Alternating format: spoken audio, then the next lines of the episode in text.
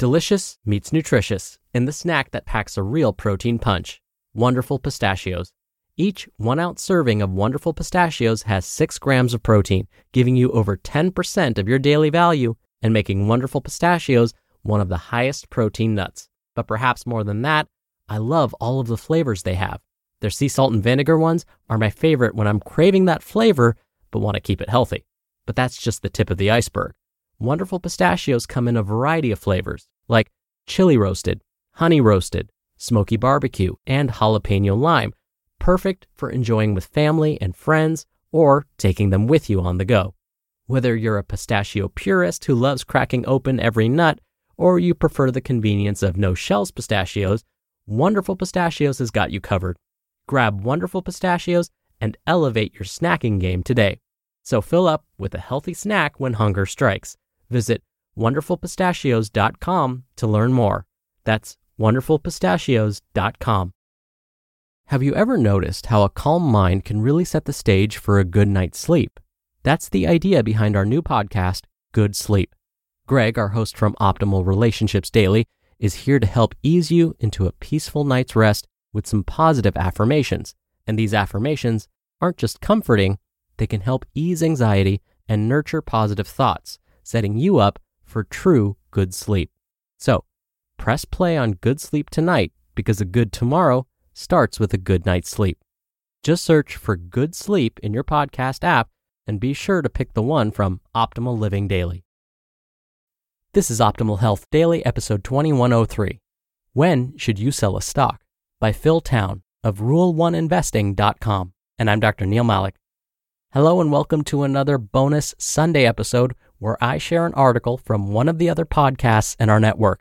Today's post comes from Optimal Finance Daily, where articles covering everything from saving to budgeting to investing and more are read to you every day. You can find Optimal Finance Daily wherever you're hearing this.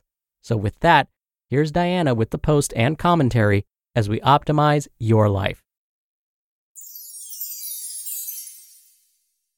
When Should You Sell a Stock? By Phil Town of Rule1Investing.com. Determining when you should sell a stock may seem tricky, but it's actually really simple. Warren Buffett says that the ideal investment is one you can hold on to forever, growing your money for as long as you own it.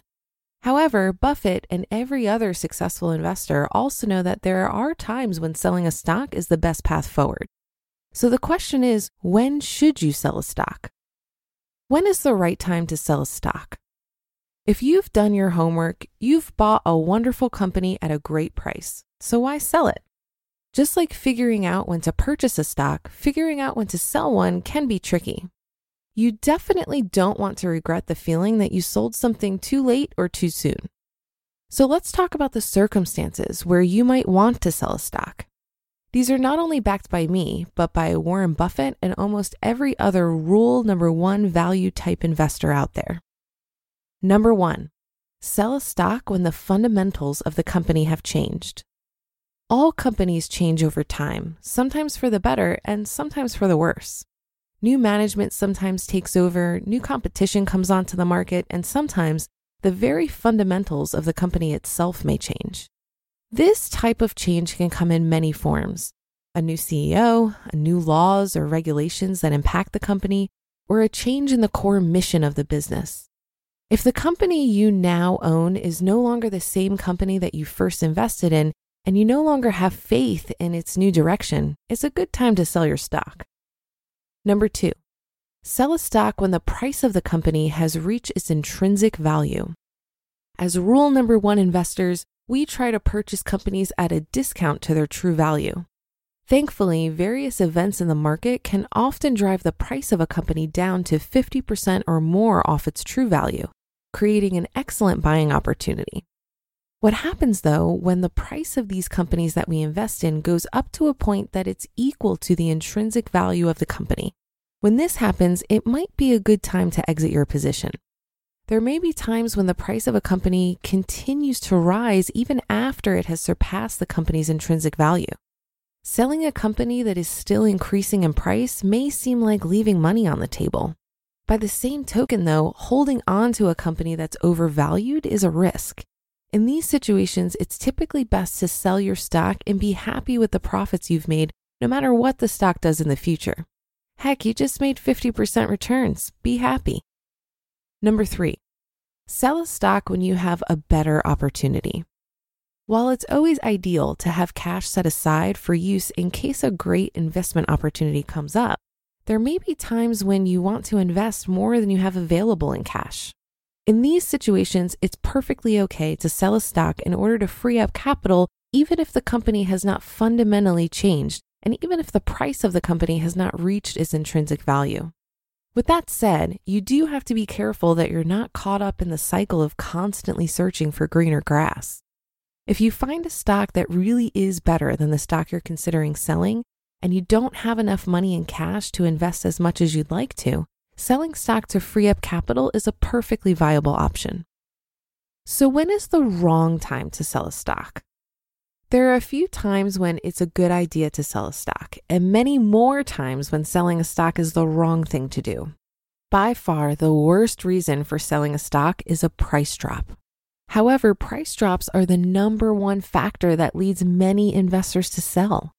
When the price of a stock starts going down, many investors become afraid and decide to cut their losses. If you have invested in a wonderful company that has not yet reached its true value, selling that company just because of a temporary dip in price is a very short sighted decision and a surefire way to guarantee that you never make money in the stock market. If your reason for wanting to sell a wonderful company is driven mostly by an emotion such as fear, you need to take a step back and logically determine whether or not selling the stock is really the best path forward. Ask yourself why you're not confident in your initial decision to invest. Have you really done your homework? In most of these cases, a little logic and a lot of patience is all that's required to avoid selling when you shouldn't. You just listened to the post titled, When Should You Sell a Stock? by Phil Town of Rule1Investing.com.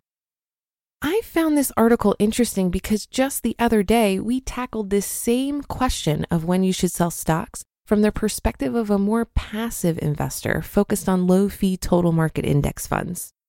I think Phil offers some great advice here for more active traders who are buying individual stocks. Phil warns against getting caught up in the cycle of constantly searching for greener grass. This is exactly the reason I opt for index fund investing. I think I'd drive myself crazy if I was picking individual stocks. But for those with the interest level, time, and discipline, the more power to you. In either case, I definitely agree that we shouldn't sell our investments due to a price drop. As we've discussed in the past, the stock market is a roller coaster, and selling driven by fear is never a good strategy. But that should do it for today and another episode of Optimal Finance Daily. Thank you for your support. We so appreciate you spending time with us every day and the incredible authors who contribute to the show. Have a great start to your weekend, and I'll be back with more posts for you tomorrow, where your optimal life awaits.